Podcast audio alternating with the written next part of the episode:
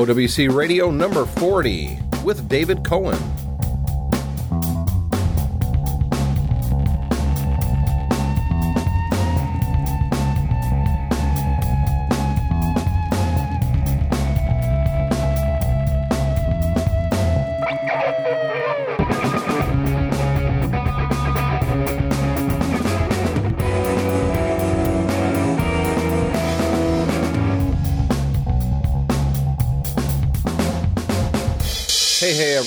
Tim Robertson, OWC Radio, the official podcast of MacSales.com, Other World Computing, of course. If you're looking for RAM, expanding your hard drives, pretty much everything that you want to do to your Mac, check it out at www.macsales.com. This is the second episode we have this week, and the reason for it is, of course, the Apple event that happened yesterday as we record this on September 1st, where Apple introduced brand new iPods, a brand new Apple TV, brand new iTunes. And joining me for the show this uh, this episode is David Cohen. David worked with me uh, on the MyMac podcast way back in the day, and he retired from that podcast at the beginning of 2010, right after the Macworld Expo. Uh, he hasn't really been uh, around lately in the Mac podcasting scene, so I'm happy to have him on this show for this cool event. Thanks a lot, David. That's all right. It's my pleasure. It's good to get back in the saddle for a while. Yes, I know exactly what you mean. When you don't do it for a while, you start getting that itch on your palm, you know? You want to get back right, in there. Yeah. yeah. other than working with David, of course, at uh, at the old show, David is actually a really good friend of mine. Now, I say that a lot of times when I have guests on, oh, he's a friend of mine, here's, here's a friend. This is someone who's an actual friend. So it's really nice to have you here, David. Yeah, well, it's a, it's a pleasure. It's always good to uh, to reconnect with guys who uh, you know you enjoy spending time with and kind of geek out on all the latest stuff. So you asked me right before we started recording, did I stick to my pledge from the last show, OWC 39, about not following the event? Well, I, I was very intrigued by that because I, I heard what you said on the, on your last show, um, and and for me, because I'm in I'm in people you can probably hear from my accent. I'm I'm British. I'm in the UK, so the timing of the events is normally 6 p.m. our our time, which is a difficult time for me to watch anything like live blogs or anything like that because I'm normally trying to get home from work and sort the kids out and have dinner and that sort of thing. So often for these events, I'm sat having dinner you know, child in one hand, laptop in the other, hit and refresh, looking yes. what's going on, you know. Uh, and uh, when you said what you said, I thought, oh, maybe that's a good idea. I'll just leave it till later in the evening and uh, and then just kind of get everything in one go. So I was intrigued to know whether you, you stuck to that or whether you were whether you were tempted to go looking. Well, I had every intention to sticking with that, and in some respects, I did. Uh, usually, when these Apple events happen, I have you know three or four, sometimes five or six different websites open, which I'm constantly refreshing to get the latest post to find out what's going on in the event. But I didn't do that this year because for the first time in probably, I'm going to say six or seven years, Apple actually broadcast in video over the internet an Apple event. I mean, they haven't done that for a long time, David. Well, yeah, I mean, problem is, is anytime you do that, you're opening yourself up for a fail because too many people will come in and uh, the thing will just clog clog up and stop working. So, I mean, did did that happen or did it stay up? It stayed up the entire time. Not only did it stay up, David, the picture quality, even on full screen on my computer screen, was just brilliant. I mean, it looked like high def to me. Wow. The audio quality was just it was perfect with headphones on. I felt like I was actually in the event. I mean, it sounded great.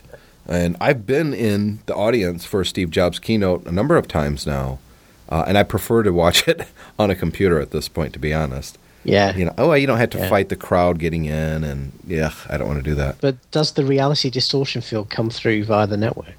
Uh, probably not as powerful, but that's no. probably a good thing if you're trying to stay objective, like I Absolutely. like to do. You know, yeah. It's real easy to well, let me put it this way when you're not in the crowd and you're watching it, when people applaud at things, it seems a little odd. Yeah. You know, it's it, this is journalists that are there from media outlets, not Apple employees. Yeah. And they're applauding stuff that Steve Jobs is showing on stage. It's like, wait a minute, are, as a journalist, aren't you supposed to be objective? Why are you applauding this? Yeah.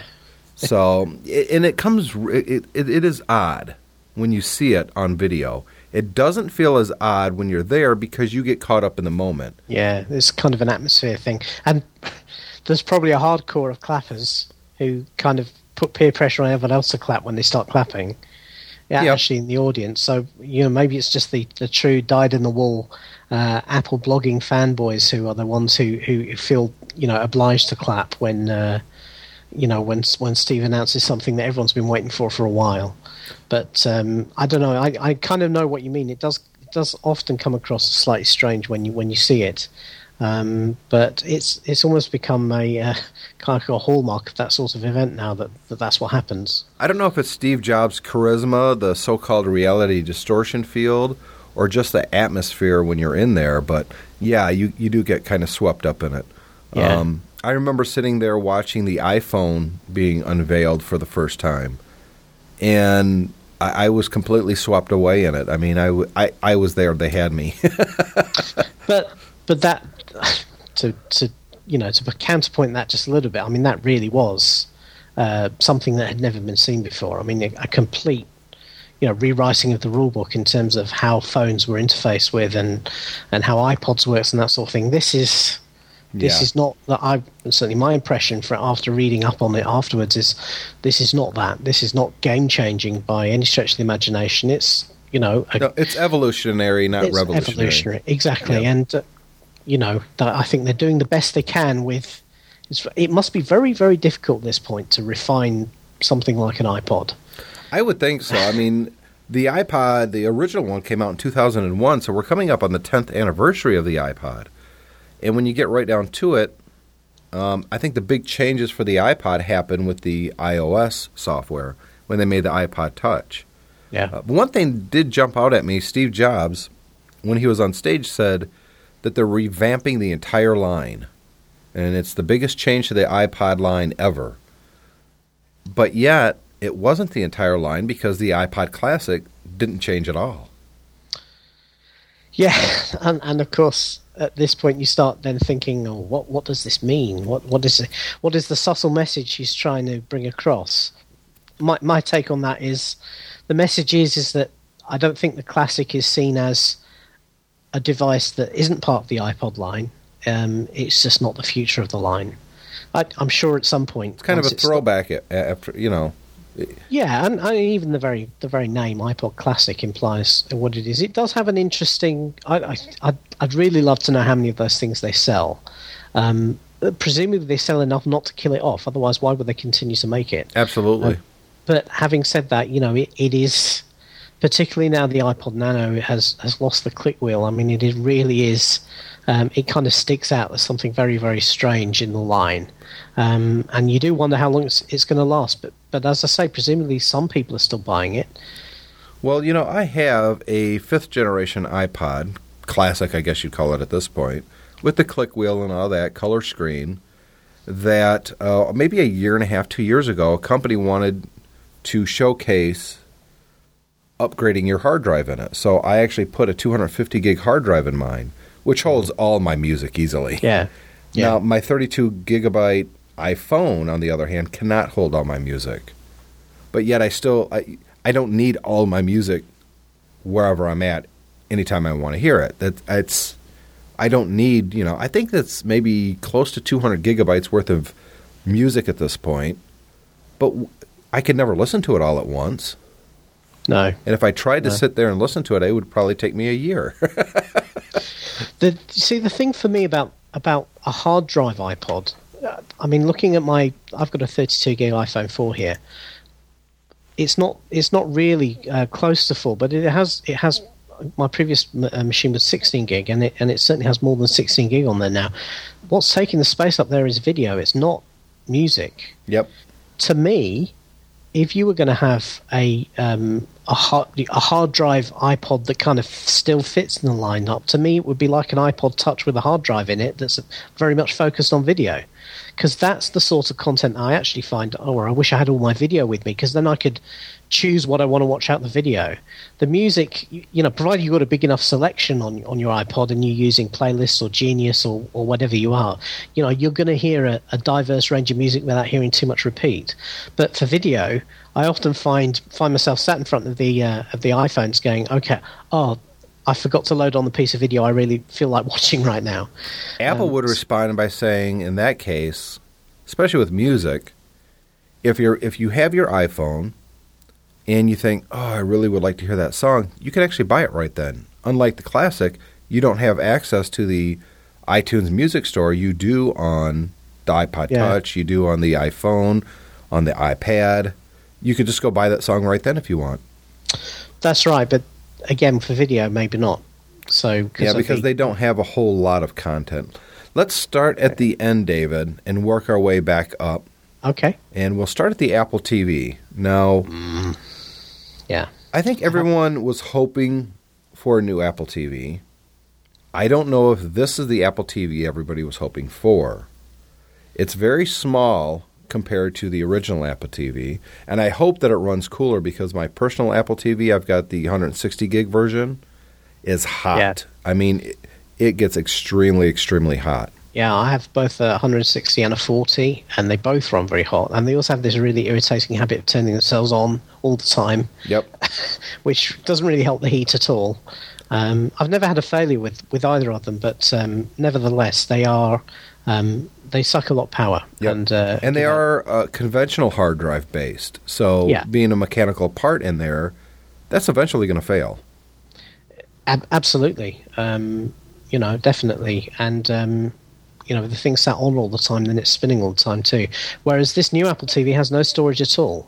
No, well, it's, it's got to have a little something in there. It's probably a small Yeah. because it's not- it's got to cache the files as it's it's downloading the stream. But it has nothing user accessible, nothing you can say, well, I'm going to store something on here and watch it later. It's it's designed as a effectively a streaming set top box. A little birdie has whispered into my ear last night. I can't say where this person works uh, or what he does at this company. I'll just say that he told me that the new Apple TV is indeed running the iOS, not a modified version of the Ah. Mac OS like the original Apple TV. Okay. It looks the same, the, the user interface, Yeah. but it is the iOS. That doesn't surprise me because one of the questions that were asked yesterday was Will there be an upgrade to the existing Apple TV to make it function like the new one? And the answer was no. Exactly. Uh, and as soon as I heard that, I immediately thought to myself, well, that's probably because it's running on a different platform. Um, so so that, that wouldn't surprise me at all. and the iOS takes a much smaller footprint than the classic Mac Yeah. does. Yeah. And like you said, there's really no user accessible storage. So they whatever storage is on there has to have a small operating system. And to be quite honest, for what the Apple TV does, it doesn't need even a modified version of the Mac OS. It just doesn't need that much. Absolutely. Um, I, this is an interesting product, really, because what they've done is they've they've kind of if you if you, everyone says oh, and Steve Jobs said Apple TV was a hobby.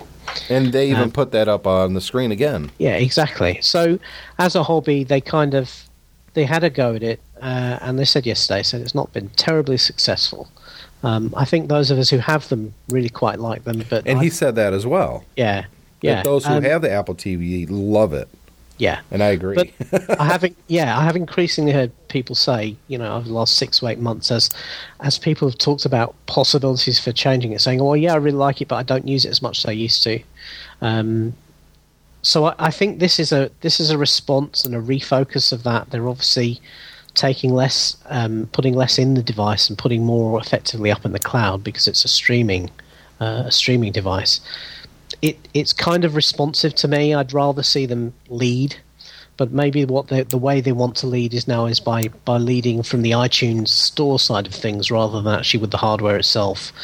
Uh, it certainly has brought the cost down, um, which is is certainly going to help. Ninety nine bucks. Yeah, except I have we have a big bone of contention here in the UK about the pricing because over here it's ninety nine pounds. Wow, that's twice as Um, much as it is here. Well, not quite twice as not much. twice twice as much, but even when you factor in um, value added tax, which is currently seventeen half percent, juice to go up to 20%, so that's the equivalent sales tax. Even if you take that and import juice and everything off, it's still um, considerably more expensive than the US version, and everyone's kind of a little bit bemused by that, really. Um, they'll I, probably I could still agree. sell them. I would understand that. I mean, if if You know. yeah, that's not right. Particularly, as we don't have access, for instance, to Netflix because Netflix doesn't operate in the UK.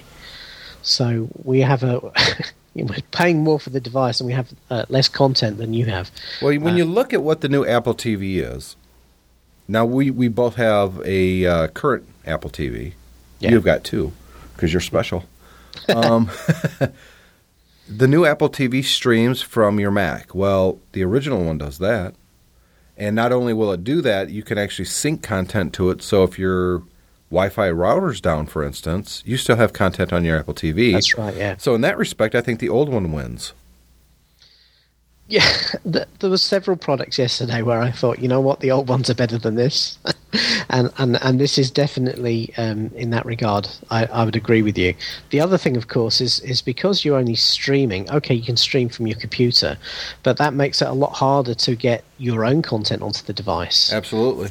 than than it uh, with this new one than it did with the with the original one, where you could you can transcode your stuff, get it on your computer, and then sync it. Um, one thing that one thing that I have done in the past is is if I'm going away somewhere, is that is actually synced a whole load of content to the Apple TV and then taking it with me. Absolutely. Um, That's a great way the- of doing it. Yeah, plugged it into a hotel room TV, and you have um, you know with the HDMI port, and you have all the stuff there you need, fully accessible with a remote and, and everything you want.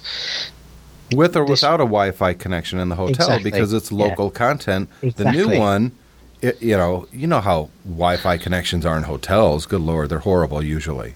Absolutely. Good luck So- using your Apple TV on the road. The new one. the the difficulty is is that there's no way they could have I guess brought the old one down to this sort of price point. So um, they had to kind of refocus it. So Uh, you also have, with the new version, the ability to stream content from your iOS device, your iPhone, your iPod Touch, your iPad, directly to the Apple TV. Now, the concept of that, David, honestly, is very appealing to me. Yeah. But the execution seems flawed in that if I'm if my Apple TV is in my living room, I'm probably in the same house as my computer, right? yeah. And if the content is on my iOS device, it was probably been synced to my iTunes account on my computer. Mm. Why do I need to send anything from my my iPhone when the the Mac is sitting right there with the same content? I just stream it from that. Uh, as some, the reason I have two Apple TVs is we have one upstairs in the bedroom, um, and there is nothing more frustrating than to turn on the Apple TV, realize there's some content on there that's not synced to it, which you is on your computer, and then you realize your computer has gone to sleep. Oh, yeah, So that I could be a think- problem. I think that's that's for me that's the use case where that would appeal to me. But then uh, it only works though if that content is currently on your iPhone.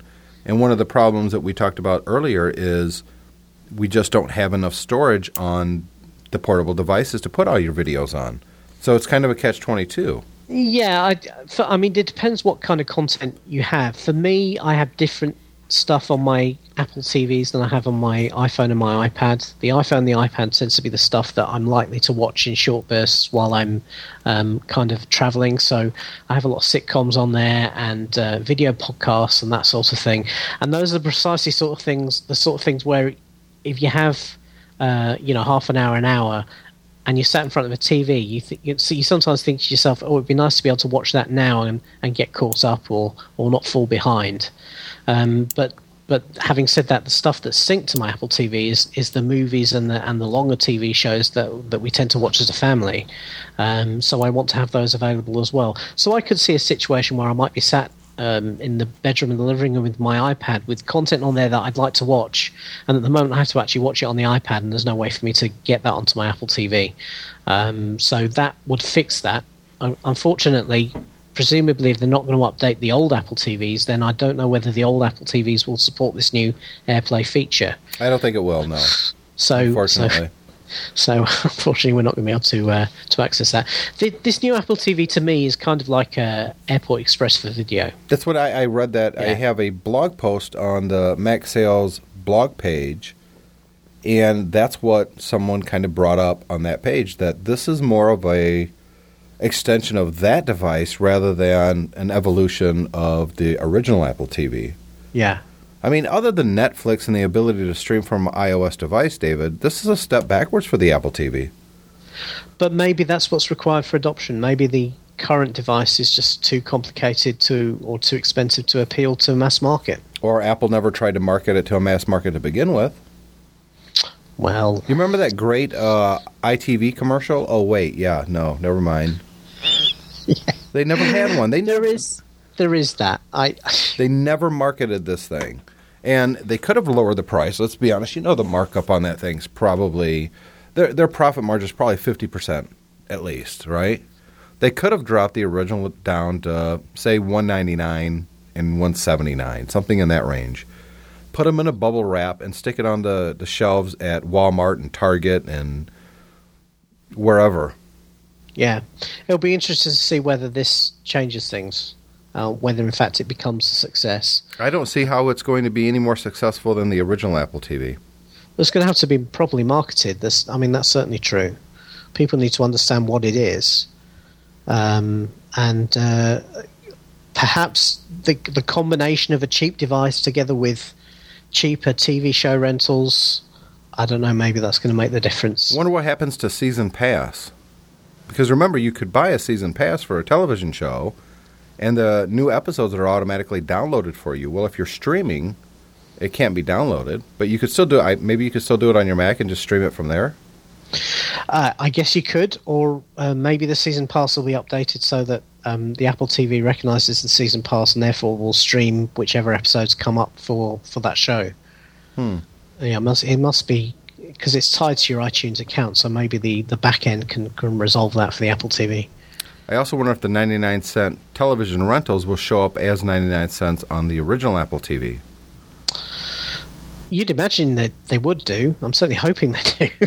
Well, it does streaming. I mean, you can go into the podcast section or YouTube section on the original Apple TV Yeah. and watch content, Yeah. and that's streaming. That's not downloading. So so that that that would I would imagine will work. Um, I don't know. We, un until one of the frustrations sometimes of these sorts of events is when they pre-announce something that's not shipping, is you you can't really get the details on some of these questions, and you can't. Sometimes you hear you hear some of the journos at the event talking to the Apple staff, and you can kind of hear you kind of hear them papering over the cracks where the, there are some things that they haven't actually fully been decided yet, and Yes. they kind of gloss over.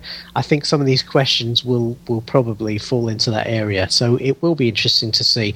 But you know what? At least they've done something with it. You may not kind of like, as an existing Apple TV user, you might not like the direction they're taking, but at least they're trying to take it somewhere rather than leaving it to wither on the vine, which is where it's been for uh, a Four little bit too long. Yeah, Yeah, too long. almost five years. opinion. Two more questions about the Apple TV, and then we'll move on to the iPod line. Do you think Apple is going to open up AirPlay to third party developers? Now, I ask this, David, because currently, the way it looks like it's set up, I can take content from, say, I'm just going to use my iPad as an example. Yeah. I've got videos on my iPad that were synced to my iTunes account. I could sync that, or I could play that on my television, right, with the Yep. AirPlay. But what about, say, I don't know, Hulu Plus? I, I bring up Hulu Plus, and now I want to watch that on my television as well, not just on my iPad. Do you think Apple mm-hmm. might open up AirPlay so I can pretty much send any video content from my iOS device to my television? Because then, then it's a game changer. Yeah, I I have a feeling that it won't. I, I have a feeling you're right.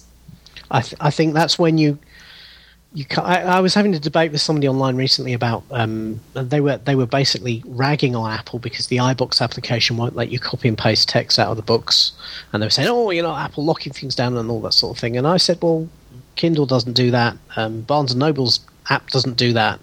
Uh, these are all not written by Apple. That is obviously something that publishers are imposing on Apple um, to stop people lifting content from one uh, locked area and moving it to another outside the publisher's control.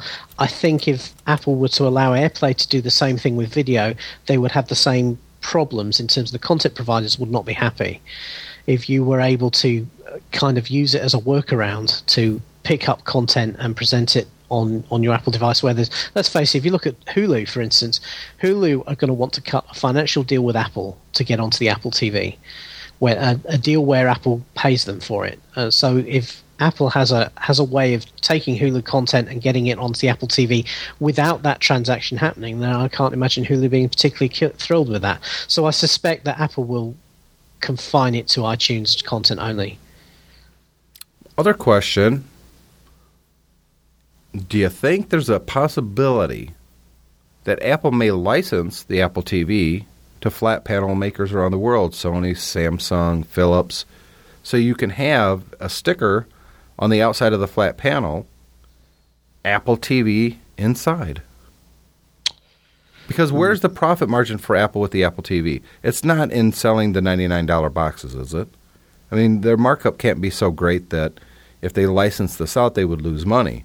Instead of selling it on a store shelf at the Apple stores or Best Buy or wherever, all of a sudden Apple's getting 25 bucks when that television sells or 10 bucks when that television sells because the Apple TV is built inside the circuitry of the yeah. TV.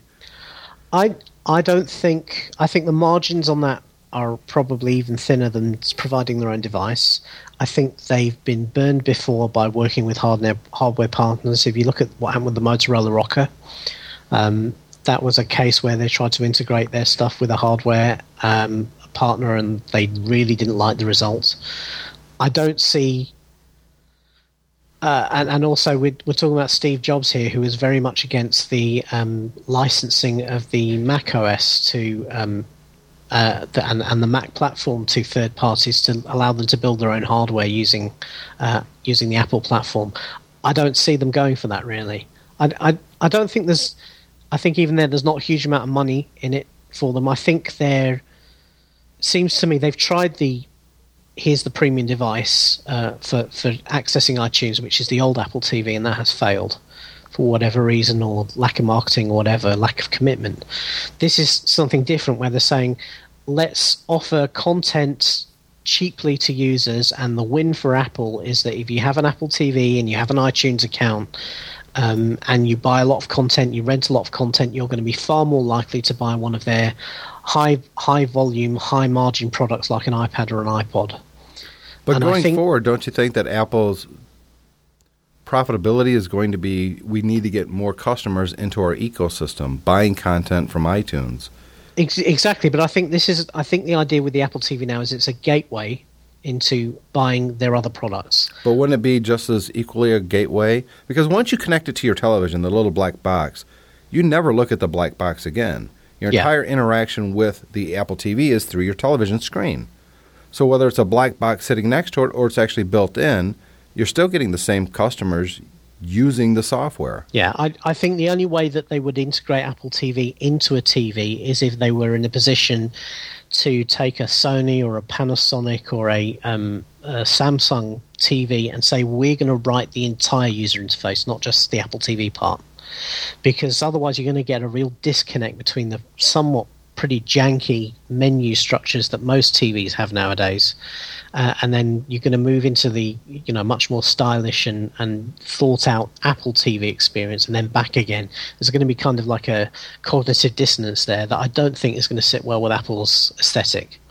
If you were Samsung and Apple came to you and said, or actually you go to Apple and say, we'd really like to put the Apple TV into our brand new 42 inch television sets that's coming out next year. Yeah. And Apple says, you know what? It, it, the operating system that you have running on your TV is atrocious. Our system software for this really isn't designed to integrate well. We'll let you do it if we can write the operating system for that television. What's the downside for Samsung? Oh, none. But what, I would I, think I Samsung would be like, "Oh, please do so. Ab- we'll, we'll, pay you big money to do that for but, us." But you know, um, I suspect the engineers who work within that division in Samsung are going to say, "Oh, hang on a minute, there's nothing wrong with what we do. We don't want them coming in, taking over our division." Yeah, but I don't think uh, they would have any say or uh, no, I, voice I, in I, that conversation. I think if somebody's brave enough to take that decision at, at the top of a TV manufacturer, um, then then um, it'll happen. And, and I hope somebody does because I think actually would be it would be good, but it would have to be the entire interface, not just the Apple TV portion. I agree, absolutely agree. Isn't is there any television set out there that has an OS that's very elegant? Every single one I've ever used is clunky, confusing. It's almost it almost makes you not want to ever go in there and do anything. And I understand the the the idea behind that is we don't want customers going in mucking up stuff. We just Yeah. want the TV to work. When we ship it, it should work just fine. But I think yeah, I think the problem is all of those things are done very cheaply on very poor hardware.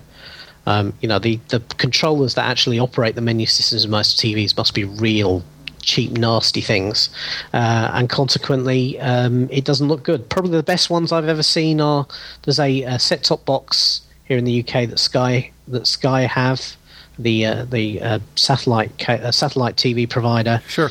their their um, their interface is not bad, um, and uh, a couple of the a couple of the dig- digital. I have a DVR that, that from Humax that's also not too bad, um, but though it those also can have some wrinkles too. But the actual TVs, no, they're always been they always look like something from about twenty years ago. Let's talk about the iPods. Yeah. Um, we'll start with the small one, the Shuffle. You know, this is a backing up on Apple's part. I mean, they had gone from the stick of gum to the little square, well, more of a rectangle, with buttons to no buttons at all, which I don't think actually sold very well. Everyone I knew that did, that had one um, tolerated it, but they didn't love it like they did the originals. Well, yeah, I, I have one, and, and I actually quite liked it. What kind of took the, gl- the slight gloss off it for me was the fact that the um, the builder quality of the controller on the headphones, which obviously was your only controller for the for the shuffle, uh, wasn't really up to scratch. They had a warranty recall on them, and if you ever got them wet or sweaty or anything like that, they would often break. Yep. And I think that's the driver behind putting the buttons back on the shuffle. Is the is that prob that particular problem not conceptually? Um, uh, you know, and, and the and the, the the third generation shuffle with no buttons was still a fantastic workout. Or uh, basically, any time I was going anywhere where I was worried about uh, maybe having my MP3 player stolen or losing it, or, uh, or when I was doing anything rough or heavy, I always had the shuffle with me because effectively it was cheap enough that it you could almost treat it as a disposable device. Um, and and with the third gen, I kind of liked the fact that there were no controls on it, which meant that if, if I banged up against something, it it wasn't going to skip or the volume wasn't going to go up or anything. Yeah, because that's not annoying at all when you hit something. and, oh, it goes to the next song, and you're like, I was just at the chorus where I was going to start singing myself. But Um, I, I think the uh, going back to our original point at the beginning of the podcast about how do you refine all these devices, Yes. I think what they've done is actually the only thing they could have done, which is combine the previous generation's voice control with the um, the click wheel from the earlier shuffle, uh, and and reverts that form factor. I have no idea what they're going to do next year because at this point, I mean, what else is left to do? Um, A these, these- screen. yeah. Actually, then you get into the Nano, which is the next one they released. Yeah. I think the Nano is the biggest jump of all of the devices. I think it's brilliant. Uh, it does not run the iOS. I had someone ask. It doesn't. Uh, but it looks like the iOS. It, it uses gestures, you know, swiping. Yeah, I like how you can rotate the screen. Um, I think the form factor, though, is just about perfect for a portable music player. To me, I like that much better than the Shuffle. It call, it starts at what 150, 150 yeah, bucks. one hundred fifty dollars. Yeah, Yeah. Um.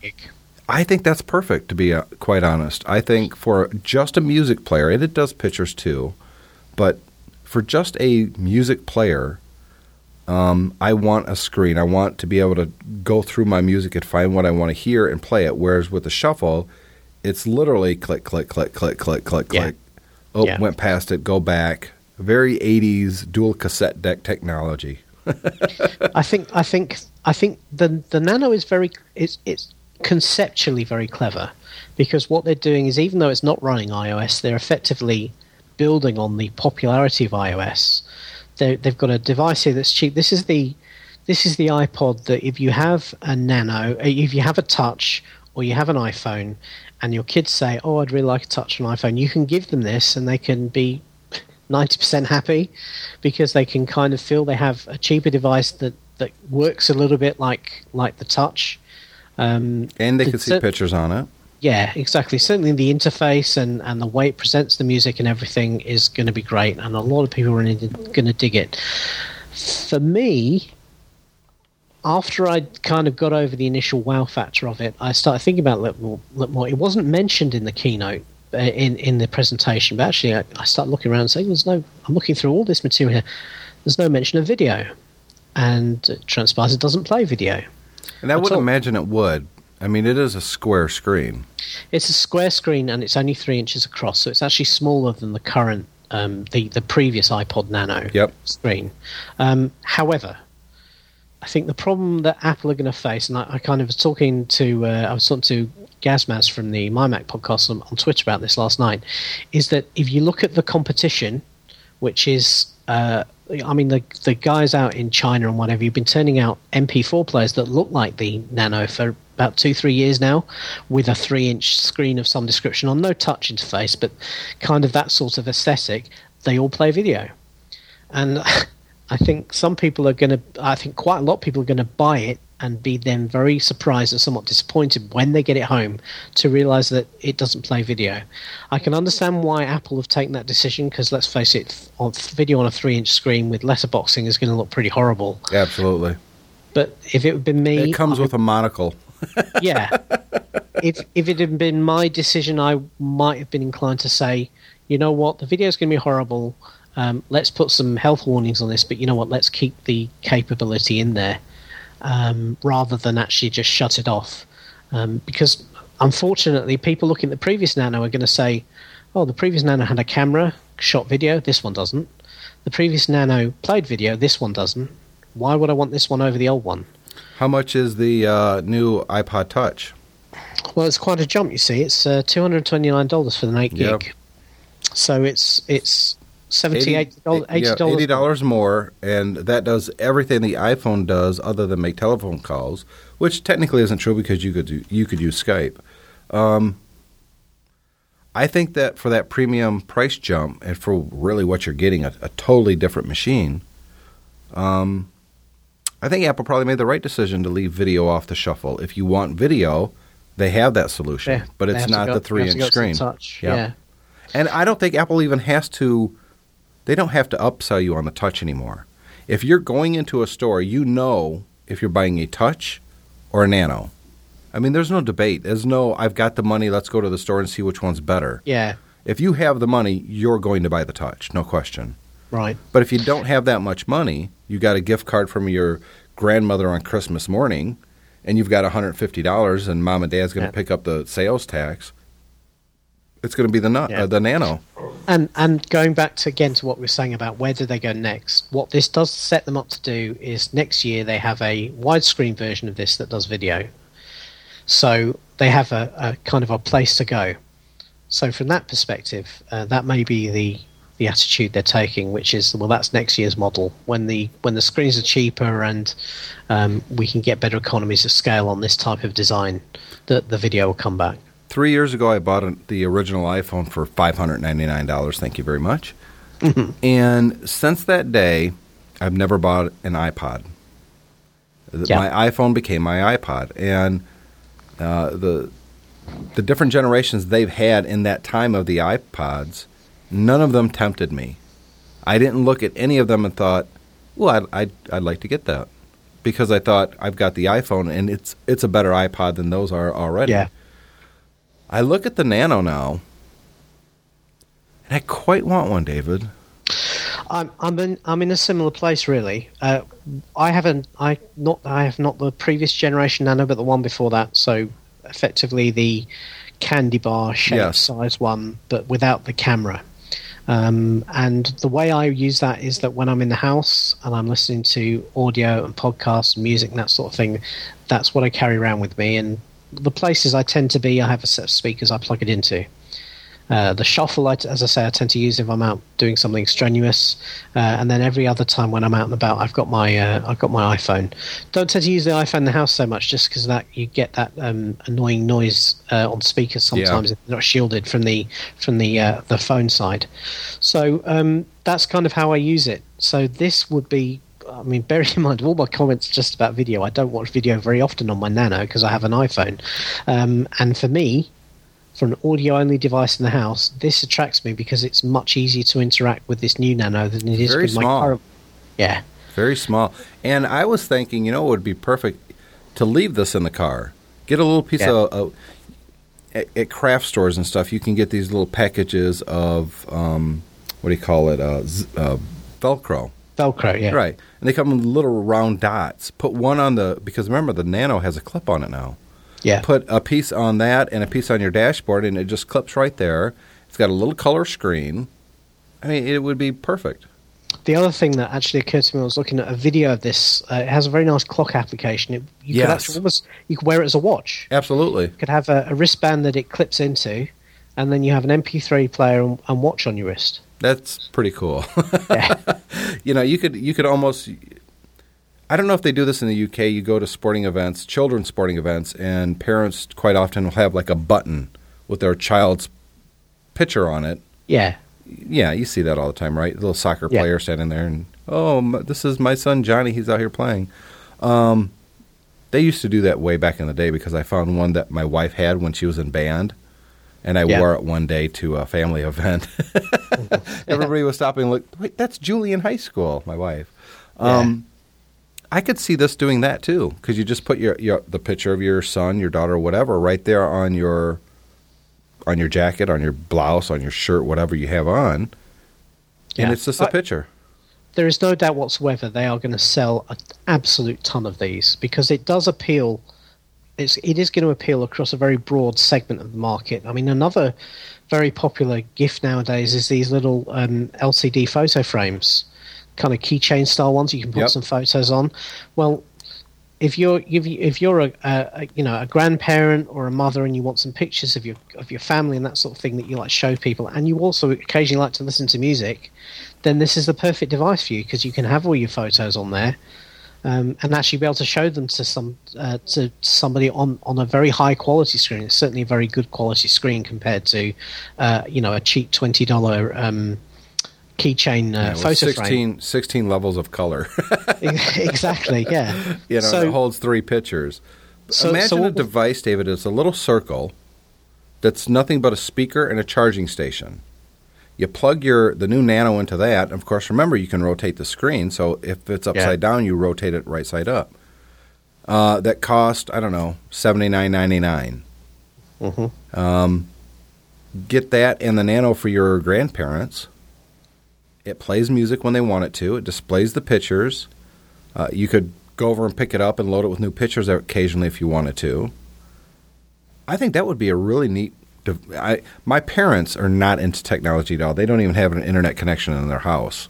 yeah, I think this would be something I might be interested in getting them loaded up with pictures of the grandkids and give that to them. Of course, they're going to need to charge it, and that's why I was thinking a little speaker system Mm-hmm. would be awesome because then I could. My mom, for instance, loves the Beatles. Well, I Yeah. could load it up with all my Beatles songs on there. And and here here of course then comes the next question, which is has Apple fiddled with the dock connector again on these new models? God, let's These- hope not. Probably. they, they don't don't work with any of the charging solutions that are already there. Probably, unfortunately, uh, Apple can't seem to leave well enough alone. Yeah. Yeah, but so iTunes 10 was probably the one thing that everybody got. Everybody who watched that event yesterday, probably within the next oh, 48 to 72 hours, are going to be downloading iTunes 10. I did last night. Yeah, Twitter was awash with people waiting for it to appear Yes. on Apple's service. Well, the funny thing was, I, I had written a tweet post saying I thought iTunes 10 was coming out today. Because just five seconds ago, I'd gone to Apple's iTunes download page and it still said coming soon. And I was about to tweet it when somebody else has showed up that says iTunes 10 is live. And I thought, no, it's not. I just checked. So I went back, Yeah. hit refresh, and there it was. there it was. Yeah. It, it, it went live for me in that short a time span. So I deleted the tweet I was about to write. It said Yeah. iTunes was live. well, it, it, was it was up for me this morning. Um, Yeah. Um, before I came to work, so I uh, I updated it. Um, so I didn't have an awful lot of time to kind of fool around with it. I have to be honest, David. The biggest thing that I see, other than ping, and we'll get into that in a second, is it seems much more responsive. Yeah, I certainly noticed that. And another thing that I saw it do that was was kind of quite im- quietly impressed me is that um, obviously every time you update iTunes uh, to a new version, it, it tends to rebuild your library. Yep. Um, and normally it rebuilds your library and you think, okay, whatever it's doing, but you, you see no visibility of that. I refreshed my library, uh, I, it updated my library, and then I went to my podcast directory because I always sync every morning before I, uh, I get into the car, start listening to stuff on the way into work. And it has picked up a whole load of. I don't know if you've ever noticed this, if you ever go through the actual directories where iTunes stores everything, but every now and again you delete something and it doesn't actually delete it from the computer. Yeah. It disappears from the XML file and it disappears from iTunes itself, but it leaves the file kind of like as an orphan behind. And then, you know, if you ever go clearing up, you'll find podcasts from about six months ago or uh, music tracks you thought you deleted or albums that you updated or something kind of floating around your iTunes library. It, it went through my library and every place where where those were there, all of a sudden they reappeared in the iTunes list, uh, and I was able to delete them. And then I, I checked back to the directory and I actually got rid of them properly. So it looks like they've actually done some optimization of the management code for the library underneath there, which uh, would probably go along with the imp- performance improvements. So it sounds like some much needed love has been brought to the engine. um, well, with version 10. I think that's kind of a milestone.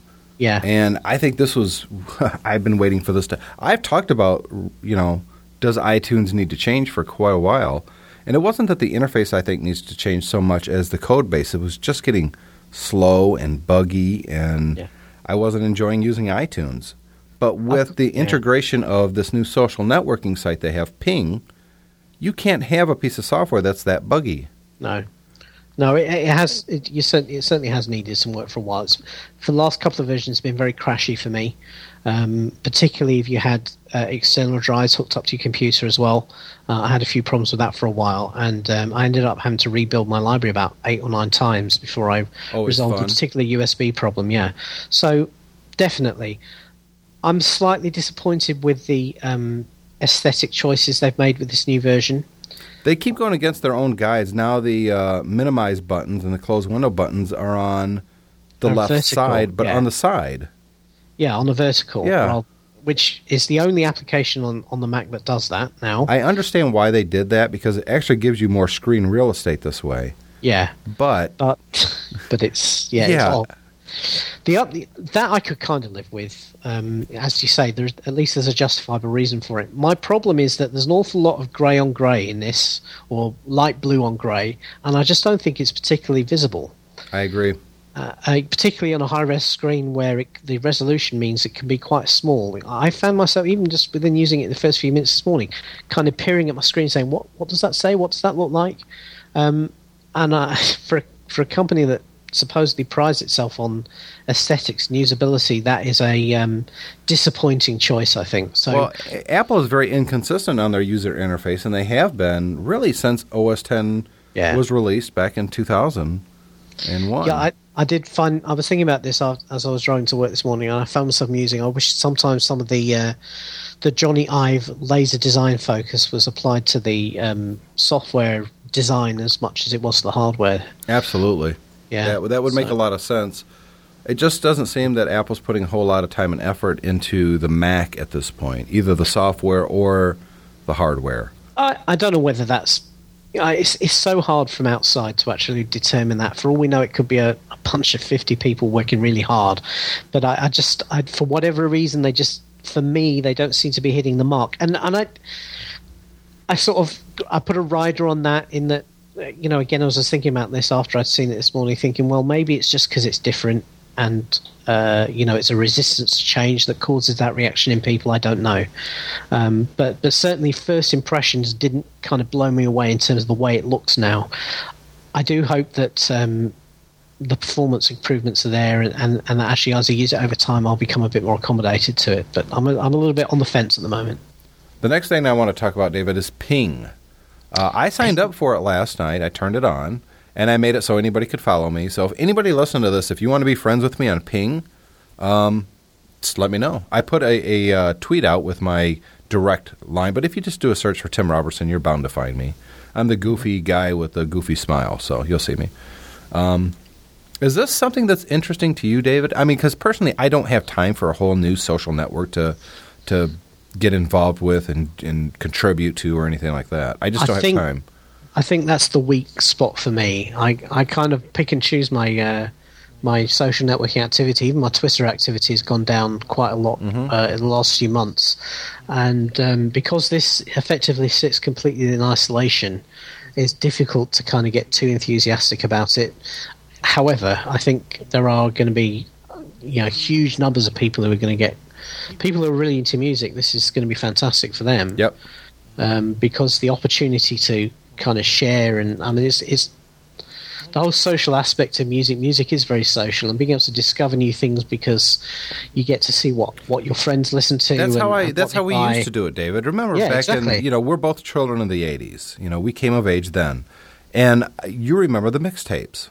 Yeah, You know I discovered so many groups that I loved at the time um, that I never would have known about without mixtapes. Someone giving me Yeah. this is. Uh, here's a cool mixtape. Listen to it. Who's the third group? That's really good. Oh, that's King Diamond. Who? Well, that's how you learn about new music. Wasn't Yeah. so much the radio for me because I, in some respects, I detested the radio back then. yeah, It was always pop, and I wanted to hear everything else. Or it was stuff that I was into six months before it ever hit the radio. Mm. Um, Yeah. You remember Rock Me Amadeus? yeah, I was listening to that the winter before it hit the radio. So when it finally came on the radio, all my friends were like, "Wow, that Tim had that a long time ago, and he Yeah. put it on mixtapes for us a long time ago. That's stupid." yeah. Um, so that's how I found out about music mixtapes. And my friend saying, "Go check out the new Van Halen album; it rocks," or warning me, not you know, "Oh, don't get the new Whitesnake; it's horrible." yeah. I, I haven't had that in my life in a long time, David, and I love music. I really, really do. That's right. So I, I think this is going to be big. I, the concern I have over it is that it's another social network. Um, it has all the it will have all the problems that you have with social networks in terms of controlling who people are speaking to and what they're saying. And, That's really simple, uh, though, David. There's three settings basically for privacy. Don't let anybody see it. Uh, share all your information, or only share it with a select group of people. Yeah, but uh, the the kind of the scenario I'm getting to is what do you do if you have a, a family computer running iTunes? Were you reading then- my twits last night? no, I wasn't. But uh, this is this is this is this is my own concern over it. You have a family computer, you know, using iTunes, and then your kids use it. Uh huh. So what's the how do concern? you how well how do you, how do you make sure that that they're not linking up with people you're not too happy about? I mean, that Lady Gaga, she's she's very strange. She's not really somebody you necessarily want your kids interacting with. Certainly, some of the you know some of the artists might be quite uh, family inappropriate. And and how do you kind of control that? Well, I think that's If- a question not just directed at Ping and iTunes, but pretty much all children's internet activity. That's true, but the problem with Ping is it is whereas iTunes, whereas Facebook and Twitter and everything is is it's it's the web and it's independent of anything else going on the computer. This is built into iTunes. There are there are parts of iTunes you might want your kids to use, and other parts you don't. And I'm I'm interested to find out with Ping exactly where the dividing line is and how much control you have over all that. My only concern, and it even really wasn't a concern because somebody was asking me, uh, they were looking, because I turned it on and someone came back and said, Pink? Really, Tim? And that was because one of my kids bought a Pink song. Yeah, and uh, you know because theirs is linked to mine so i can kind of see that people that are following me you might not only get my recommendations or stuff that Yeah. i'm buying my two 16 year old daughters are getting stuff too uh, occasionally my seven year old daughter wants to get a song so that's right. And it'll be like you know, all of a sudden people will know that you're a fair bear in the big blue house. That's right. And, you know, I, at first I thought, I don't want people thinking I'm listening to this. But then I thought, you know what? I'm a father. Yes, I'm a public figure, but first and foremost, I'm a father. And I don't care if people know that my kids bought, you know, the new Pink song. I don't care. Um, so I'm going to just kind of let that go and, and tell people straight out if you follow me on Ping, you might see a couple tunes that I don't buy. Mm. But for me, it's more about the ability for me to find music. I want to follow people on Ping who are using it much more actively than I am, just to see what they're listening to, what they're reviewing, what they're buying, because maybe it will help me find new music or music that I already like, like, I don't know, a group like Tesla, that I had no Yeah. idea they had a new album come out, but yet Yeah. one of my friends just bought their new album, and all of a sudden they're getting my money too because I go, oh, I didn't realize Tesla had a new album. Boom, I'm going to buy it. Yeah. I think in that regard, it's very, very smart, very intelligent. Uh, but it's one of the social networking sites that I think most people aren't going to directly do anything with. But it's all it's automatically going to do that, David. Anytime you buy something, the question is how long before they integrate apps in and movies and TV shows and all the content that you can buy on the iTunes store. I guess that that's going to depend on how popular it becomes. If people don't really use it, if it remains kind of a just a MySpace clone, then with the same level of popularity, then I guess they won't. But if if people kind of really get into it, then um, then they will. Is Apple missing the boat by only concentrating on music at this point?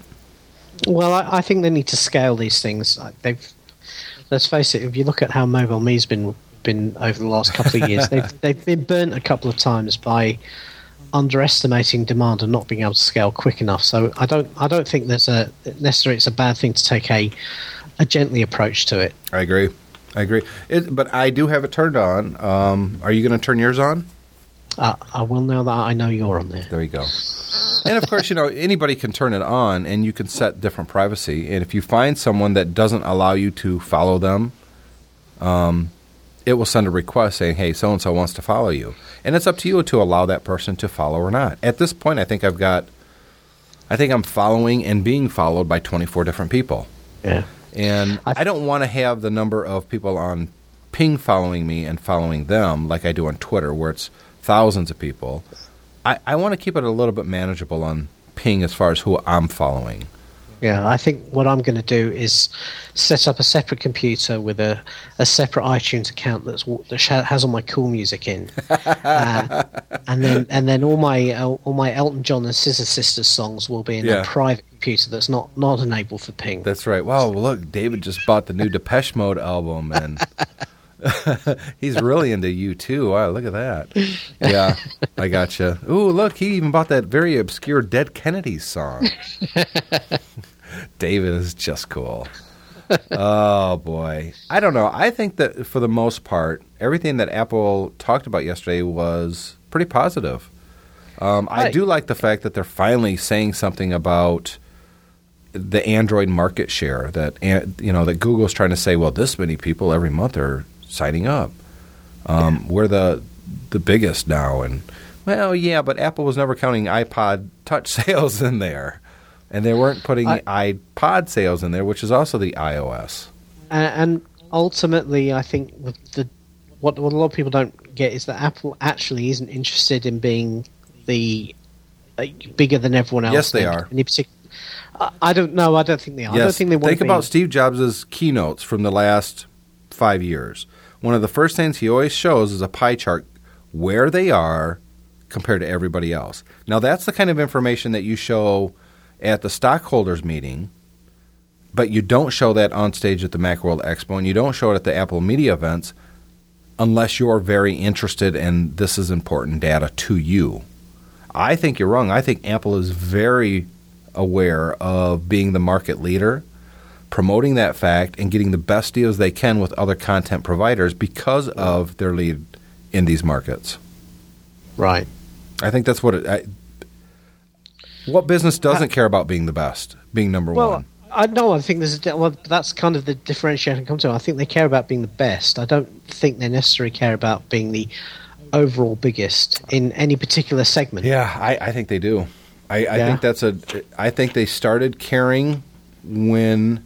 Let's be honest. Apple had no idea, no idea what the iPad or the the iPod was going to do for them. That was a gamble. There was other MP3 players out there. It was released as a Mac only product with a very premium price. Yeah. They had no idea that by 2010 they'll have sold more iPods than they ever sold Macintosh or Apple II computers combined. Yeah. Um, I think when that happened, I think a lot of the mentality of Apple changed as well. Being number one and being the biggest player really started becoming important to them. Because let's be honest, they had been playing second fiddle to Microsoft and before that IBM for a very long time. Yeah. When Apple was at their peak in the late 70s, early 80s, and they were the biggest computer personal computer maker out there, they touted that fact. But they couldn't do that for a very long time until the iPod success happened. Right. I think it's very important to them. I think it's very important to Steve Jobs. I don't think he wants to play second fiddle in market share. I think I don't think that's true with the Mac because they know that they're never going to get there, so they've kind of pushed that to the side for now. But for the new emerging technology markets that they're into, the portable devices, they're number one. They- even this- even they- when they say they are and they're not, like the gaming thing. yeah, Yeah, well, they said they're, they're it's the the number one gaming platform now. they yeah they they said they outsold uh, PSP and Nintendo combined, Yeah, didn't they? and they didn't. Not even close. They're off by about 70 million units to even come close. Now, if he meant they sold more software games for mobile gaming, yes, that's true. But they did not sell more hardware than Nintendo alone. Nintendo's doubled their numbers with the DS. They- well, like I guess software was kind of where he was coming But from. that's not what he said. no, No. So I think being number one, being the leader in these markets, is very, very important to Apple. Um, not just from a perception market or mindset, but from dealing with uh, vendors. We need to buy these Yeah. RAM chips. We're the biggest. We're selling more than anybody. Thus, we get a bigger discount. I, I I can see I can see the argument there. Yeah, I think, I, but I think you were right for a long time. I don't think Apple really cared about being number one. They were, they wanted to be the best. I, I well that, to me that I think that's still their Yep. their their mindset and their ethos, and I, and I think as long as they can across their portfolio have general success for the company to keep the company out of the very bad situation they got themselves in, into in the 90s, I think they're comfortable with that. I don't think they're necessarily what they they may want to be the best and they may want to be even the biggest, but I don't think they necessarily want to destroy everybody else, which I think is a difference. I agree. I don't think Apple is, is interested at all in running anybody out of business. No, whereas I think there are plenty of other tech companies who would much rather, who, not only do they want to succeed, if they could do it at, at, at very much at the expense of their competitors, that all the better. Yep, I agree. Yeah. And I got to be honest here. It seems like Google is kind of falling into being the new Microsoft, doesn't it? Yeah, well, I, I think they really have difficulty about starting out saying we're not going to be evil. Yeah. Um, you set yourself up. Yeah, exactly. Everyone's gonna gonna judge you by those by those standards, and clearly the the people who said that aren't the people who are calling all the shots at that company anymore. No, or it even are there anymore, really. Yeah. We're a little long in the tooth, David, but I would be remiss if the last few guests I haven't done this with because they were real focused shows, and um, I didn't want to go over. But you know what? We're over an hour already, so I'm not going to let you get out of here until we do a this or that. Okay. You ready? For Yeah. those who do, who are new to the OWC radio, this or that is um, just just what it sounds like. It's Coke or Pepsi. It's no wrong answers. It's just. Um, and I know we didn't talk about the iPod Touch, but it's it's just the iPhone. it's got a camera front. I, it, pro- it, pro- it probably it probably deserves its whole its whole own separate discussion. you think so? I don't. I don't. I don't see No? the big. Well, everybody knows what it is. It, there's nothing surprising about the the iPod Touch that we didn't already know was going to happen. Retina display. Um, I, what else? It's the- thinner. The, front front and back cameras, FaceTime. hold on, hold on. I have to yawn. okay, sorry. Um, it's it, there was no big surprise there. Everything that they did with the iPod Touch was completely expected. Right. He didn't Fair even enough. he didn't even do a demo of it. He didn't even pull No. it out and put it on the screen and here, let me show how it works. He didn't do that. He just said, "Oh yeah, see, here it is." Comparison. We- were you surprised that um, the uh, iOS updates that were, that were talked about are still kind of lagging a little bit? I think everyone was expecting a new iOS yesterday. Well, it's going to be here talk- next week. was well, yeah, but not for the iPad until Well, they November. told you that though. When when the i the big announcement for the iPad hit, I They keep said it. They said it would be in the fall, but I mean, to Right. me, November is kind of getting a bit wintry. yeah, I agree, but technically they're still correct. I Um, suppose so. I suppose so. you know what, David? I have so much fun with my iPad currently that I don't care what they do with it in the future. I, I'm just enjoying using it as it is right now. Oh yeah, I, I don't find it wanting. I, I some of the stuff I've done with it recently just amazes me. Uh, I did, I, I was doing some documentation a couple of weeks ago, and uh, I did a whole load of diagrams using a program called TouchDraw on the on the iPad. I did them in front of a TV one evening, and these these were things that would take me about four or five hours to do in Visio on a PC. Uh, and we normally have to do them in Visio because they're going into Word documents. Sure. And and I did them using uh, this this touch drawing application, and it you know what? It, despite the fact it costs about um, about two dollars, it does it does ninety percent of what Visio does in such a such a better way than Visio does it, and I could do it. You know, at my own leisure, without having to, you know, waste half a day in the office in front of a computer doing it. It was absolutely amazing, and um, I, yeah, I, it I think the iPad is bigger than most people think yet. Yeah, I think the iPad's the greatest thing Apple's done since the Macintosh. I think Yeah. it's more impressive than the iPhone. And I, I- love I- the iPhone. Don't get me wrong. I love the Yeah. iPhone. The iPad is at a totally different level.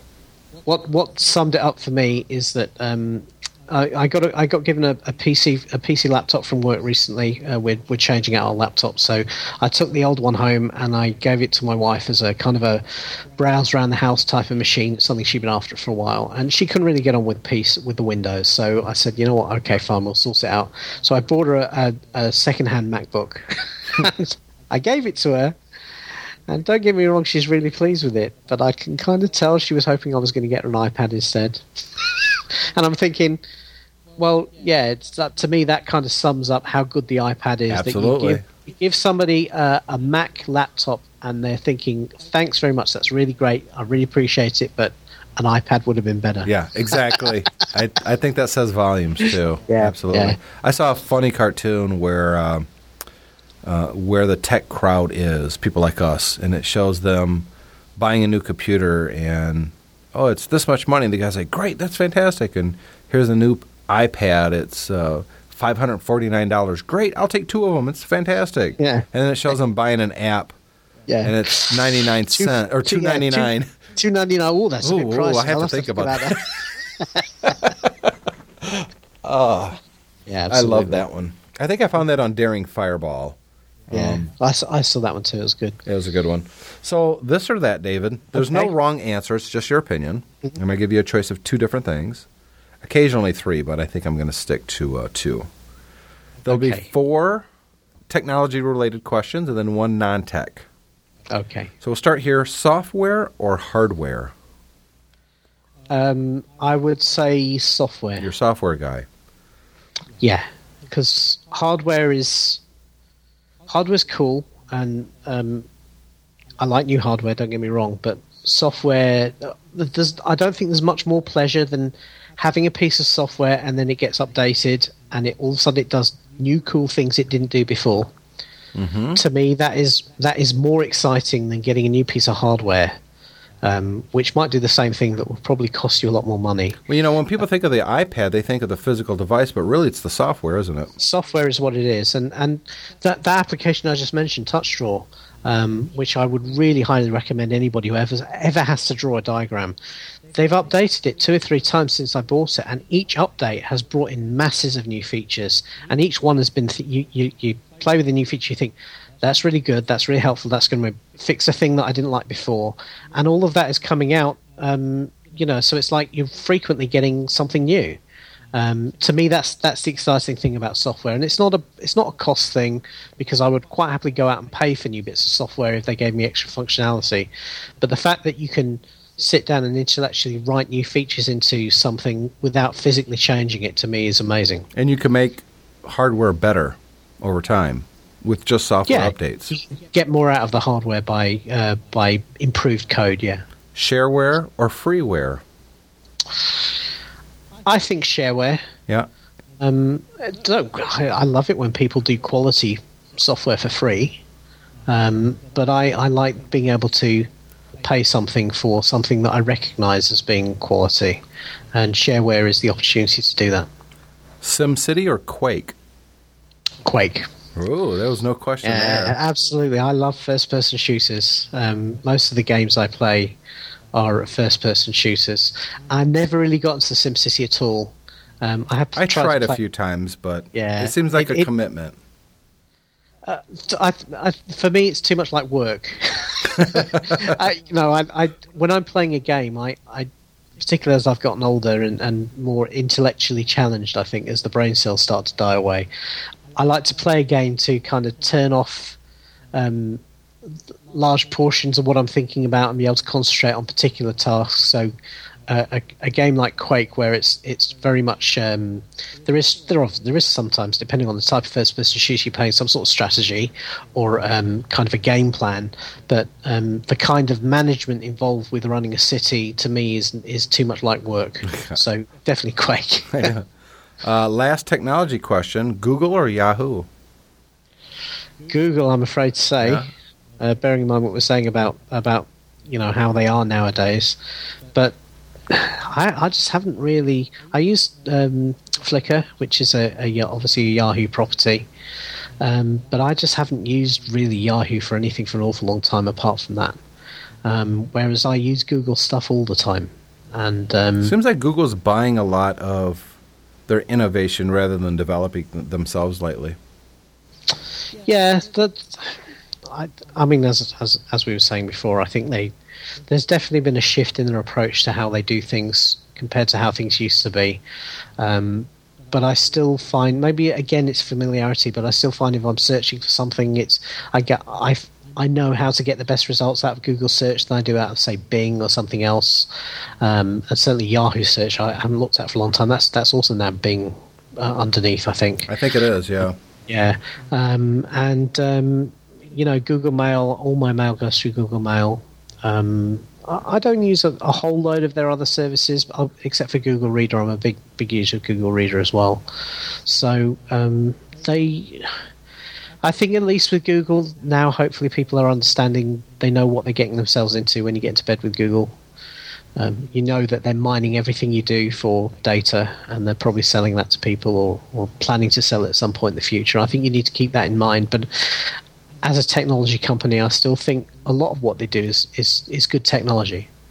As someone that's listened to the show since day one, David, um, you've heard me ask other guests over the many months so far of OWC Radio the same question, and you've probably had an answer every time you hear it. Star Wars or Star Trek? I am a Star Trek man. Yeah. Uh, I'm, I'm do I did do like Star Wars movies, but uh, I have always been for since I was about six or seven years old a very big fan of Star Trek. I used to sit down with my dad and watch the original uh, series when it was on TV over here. Um, back then, I didn't really understand an awful lot what was going on, but It was cool nonetheless. It was it was cool. You could kind of identify, even though you didn't understand the nuances of the plot. You know, you could kind of see that there were the three guys, and they were the guys, and you know, you kind of knew what you were getting with that. And they were tooling around the, the universe in a big ship, and uh, that that was it. You know, I've always been into massively into Star Trek, and uh, yeah, I was uh, I was definitely in heaven when the Next Generation and all the kind Yeah, of and a, a British guy is the is the captain. yeah, well, you know, that was the, the the peculiar thing about it is he's this very British Royal Shakespeare trained actor, and he's playing a Frenchman. yeah. That was kind of difficult to cope. I've got to admit, particularly when I heard heard stuff about the series before I actually saw it, and I'm thinking, oh, you got a French guy on, on the British the Enterprise. That's not right. Brit- the British and the French have a have a difficult relationship. Yeah, absolutely. that goes back uh, quite a while. It does. It's, I, it's mainly resolves around the fact that, that we look across each other from a, a body of water and spent a lot of time shooting each other over the years. Yes, absolutely. so, David Cohen, you're uh, a real good friend of mine. I appreciate you coming on OWC Radio and, and chatting with uh, me about all the new Apple gear. Um, pleasure. For those listening, again, this was the second episode this one week. We won't do that again for a while. Make sure you go visit www.macsales.com. They're the company that makes all of this possible. Without them, OWC Radio doesn't exist, and you don't get to hear uh, David's uh, incredibly sharp wit when it comes to why Star Trek is better than Star Wars. David, I'll see you again real soon, I hope. I look forward to it. And I'll be back in one week with another OWC Radio.